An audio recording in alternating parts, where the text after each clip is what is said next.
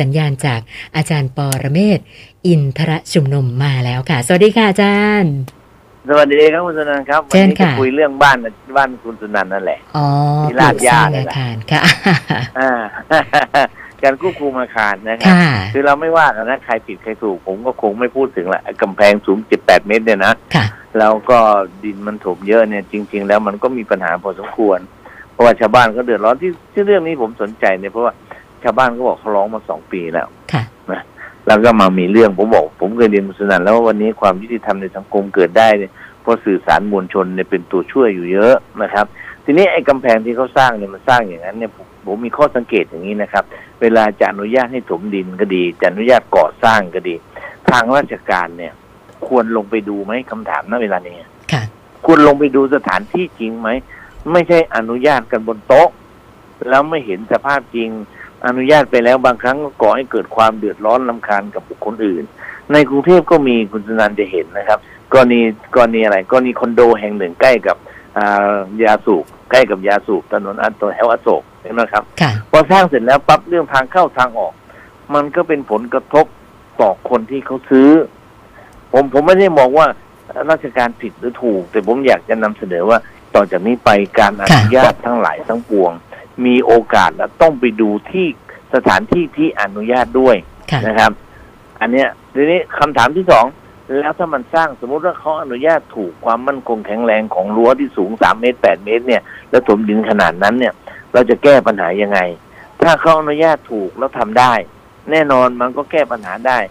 คุณสนันอาจจะเคยเห็นนะ เวลาไซต์งานก่อสร้าง รูปที่เขาปิดไว้ปิดกับว่ามีผ้าใบปิดเนี่ยนะจะเป็นรูปวิวถูกไหมฮะค่ะรูป วิว ถ้ากำแพงเหล่านั้นน่ะ ถ้ารื้อไม่ได้ หรือเขาถูกต้องมีปัญหามาก ผมว่าให้เขาวาดเป็นรูปภูเขาได้ไหมค่ะ หลังบ้านผมจะได้เป็นภูเขาฮวงจุ้ยผมก็จะได้ดีด้วยค่ะเนี่ยลักษณะนะครับ แต่ว่าวันนี้เห็นแล้วก็สงสารแปดหลังนั้นเขานะไม่ใช่คนแปดหลังเราก็ต้องเคารพสิทธิ์เขาค่ะเพราะเหมือนเขาอยู่ในคุกเลยนะกำแพงขนาดนั้นน่ะ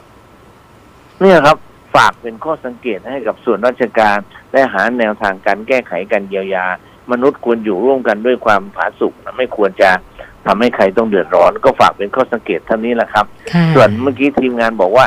อ่าจะไลฟ์สดตั้งแต่พรุ่งนี้เห็นหน้าเห็นตาผมเนี่ยผมต้องไปปรับหน้าใหม่ให้มันดูดีขึ้นอีกนิดนึงแต่ว่าพรุ่งนี้ขออนุญาตว่าอาจจะต้องใช้เป็นเสียงก่อนเพราะอ่าค่ะไปทำงานกระถินพระราชทานต่างจังหวัด ส่วนวันจันทร์นั้นเดี๋ยวจะทำตัวให้หล่อแต่คงไม่ใส่หมวกเหมือนคุณ เหมือนคุณอะไรตอนเช้าอะนะนันซินีนะคะค่ะโอเคครับเอาละตอบคำถามเลยครับ วันนี้คำถามเริ่มที่คุณสรันค่ะอาจารย์เขาบอกว่าอ่าถ้าเราจะขายที่ดินให้ส่วนราชการนะคะ ก็คือจะเอาไปสร้างครับเป็นโรงพยาบาลรพสตนะคะนะเขาสอบครับถามมาว่าการขายที่ดินให้หน่วยราชการแบบเนี้ยเรื่องของการเสียภาษีนะเขาต้องเสียกันยังไงบ้างอะคะอาจารย์ ราชการก็ไม่เสียอยู่แล้วครับ ราชการน่ะเขาไม่ต้องเสียแต่เราค่ะเนี่ยภาษีเงินได้อะเราต้องเสียอ๋อแต่ผมว่าค่ะแล้วถ้าไปตกลงกันดีๆ ก็ทำได้หลายอย่างครับค่ะนะครับ หรือถ้าเขาจะหลงถ้าราชการเขาจะเวรคืนที่ อันนี้เรายิ่งไม่ต้องเสียภาษี แต่กรณีค่ะเขาทำเป็นเวรคืนที่นะค่ะเพื่อประโยชน์มันทำได้ครับทำได้ทางเรื่องหลายทางครับ ค่ะค่ะ แล้วก็ท่านต่อไปคุณสวัสด์เข้าไปส่งผู้โดยสารคือขับแท็กซี่ แล้วก็ไปส่งผู้โดยสารในหมู่บ้าน รปภหมู่บ้านให้แลกบัตร แล้วบัตรอื่นเขาไม่รับค่ะอาจารย์เขารับแต่บัตรประจำตัวประชาชนเท่านั้น ทีนี้โชเฟอร์ก็รู้สึกไม่ค่อยดีว่า เอ๊ะ แล้วถ้าเขาแอบเอาบัตรของเราไปทำอะไรที่มันเป็นไปในทางที่มันไม่ถูกต้องเนี่ย ก็ยุ่งอะสิคะ ก็เลยสอบถามมาว่าเวลาเข้าออกเนี่ยรปภมีสิทธิ์มาเรียกแต่บัตรประชาชนอย่างนี้ได้ไหมคะอาจารย์ คือในเป็นที่ส่วนบุคคลอย่างเขาเนี่ยเขาขอแลกบัตรได้ด้านนั้นยอมรับกติกา แต่ผมว่าอาจจะต้องเปลี่ยนใหม่มั้ง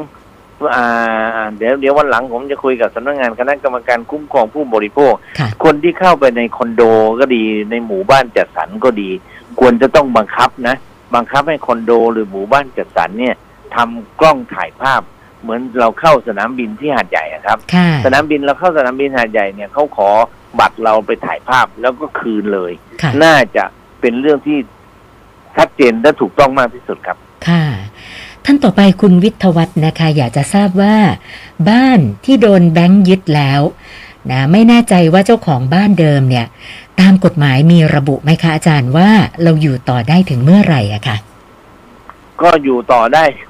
มันจริงๆมันอยู่ต่อไม่ได้หรอกแต่ว่าที่ปกติที่ผ่านมาก็อยู่จนกว่าจะมีผู้ซื้อเข้าไปซื้อใหม่อ๋อค่ะจะประมูลก็ได้ แล้วถ้าเขาประมูลได้ซื้อใหม่แล้วแล้วเราไม่ออกเนี่ยเจ้าพนักงานบังคับคดีก็แจ้งให้ศาลออกหมายจับ จนกว่าจะออกได้ครับ ค่ะ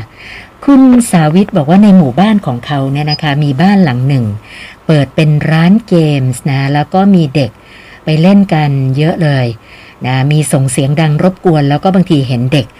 นะก่อนหน้านี้เนี่ยมีแบบใส่ชุดนักเรียนมาเล่นด้วยนะทุกวันนี้ก็ยังเปิดให้บริการอยู่นะคะ เขาก็เลยสงสัยว่า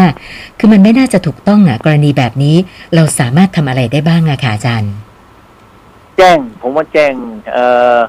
การการเปิดร้านเกมเนี่ยมันต้องขออนุญาตนะค่ะ ผมผมไม่แน่ใจว่าขออนุญาตที่ไหนว่าต้องต้องดูครับ ต้องอันดับแรกก่อนแจ้งให้ตำรวจตรวจสอบก่อนเป็นแหล่งมั่วสุมหรือไม่เท่านั้นแหละครับ ค่ะค่ะ คุณชัยยา อันนี้สอบถามแทนหลานสาวนะคะเขาบอกว่าครับหลานสาวเดินอยู่ริมทางนะคะนะแล้วก็จังหวะที่รอจะข้ามถนนนะคะ ปรากฏว่ามีวัยรุ่นคนหนึ่ง นะก็โดดถีบหลานสาวจนล้มเลยนะคะ ซึ่งซึ่งนะพอโดดถีบล้มแล้วเนี่ยเขาก็วิ่งหนีไปก็เลยไม่แน่ใจว่าเขาสติดีหรือเปล่าหรือว่ายังไงนะแต่หลานสาวก็ยืนยันว่าไม่เคยมีเรื่องกับใครนะคะ ทีนี้ครับอยากจะทราบว่ากรณีแบบนี้เกิดล้มไปรถเหยียบทับขึ้นมาเนี่ยนะคนที่เขาขับรถมาตามถนนเนี่ยเขาจะมีความผิดหรือเปล่าอะค่ะ คนที่ขับรถถ้าเขาเป็นสุดวิสัยเขาก็ไม่ต้องรับผิดชอบครับค่ะ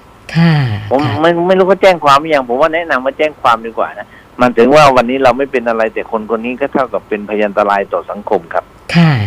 แล้วก็ท่านสุดท้ายคุณสมจิต คุณสมจิตบอกว่าลูกสาวทำงานอยู่ที่โรงงานอุตสาหกรรมแห่งหนึ่งล่าสุด นายจ้างเลิกจ้างแบบกระทันหันนะคะ เอาป้ายมาปิดหน้าโรงงานว่าเลิกกิจการ แล้วก็ยังไม่ได้มีการแจ้งพนักงานว่าแล้วแล้วจะต้องยังไงต่อ ก็เลยขอครัคำบแนะนำอาจารย์เพราะว่าลูกสาวก็ยังงงอยู่นะคะว่ากรณีแบบนี้เนี่ยเราเราต้องทำยังไงบ้างเหรอคะอยู่อยู่ที่ไหนครับอ่าเป็นโรงงานอุตสาหกรรมไม่ได้บอกด้วยว่าจังหวัดไหนนะคะเออถ้าอยู่ในจังหวัดไปพบแรงงานจังหวัดเลยนะครับ ค่ะร้องเรียนที่แรงงานจังหวัด เพราะว่าการเลิกจ้างเนี่ยแรงงานจังหวัดเขาจะเข้าไปดู ว่าเลิกจ้างเพราะขาดทุนหรือเพราะอะไร ถ้ามันมีทรัพย์สินเนี่ย เอาขายท่อตลาดอะไรแล้วเนี่ย คนงานจะได้ค่าจ้างที่ค้างอยู่ก่อนครับ อ๋อ ค่ะ วันนี้เข้ามาอีก 6 คำถามนะคะ รวมของเมื่อวานก็เป็น 1,341 คำถามแล้วค่ะ โอเคครับหนึ่งพันสามร้อยสี่สิบเอ็ด41เดี๋ยวผมเดี๋ยววันจันทร์หน้าเนี่ยผมว่าวันจันทร์หน้าเนี่ยคงไลน์ได้แหละครับ เพราะว่าวันนี้ผมได้รับการสนับสนุนจาก บริษัทมือถือหลายแห่งนะครับอ๋อที่ค่ะให้แท็บเล็ตมาหลายตัวเดี๋ยวเดี๋ยวจะต้องทำต้องเดี๋ยวจะเล่าให้ฟังวันจันทร์วันนี้ขออนุญาตแค่นี้ก่อนครับสได้วัสดีคค่ะรับวันนี้ขอบคุณมากค่ะ สวัสดีค่ะ อาจารย์ปอระเมศวร์อินทระชุมนุมค่ะ กฎหมายชายคาปัญหาชาวบ้าน โดยสำนักงานอายการสูงสุด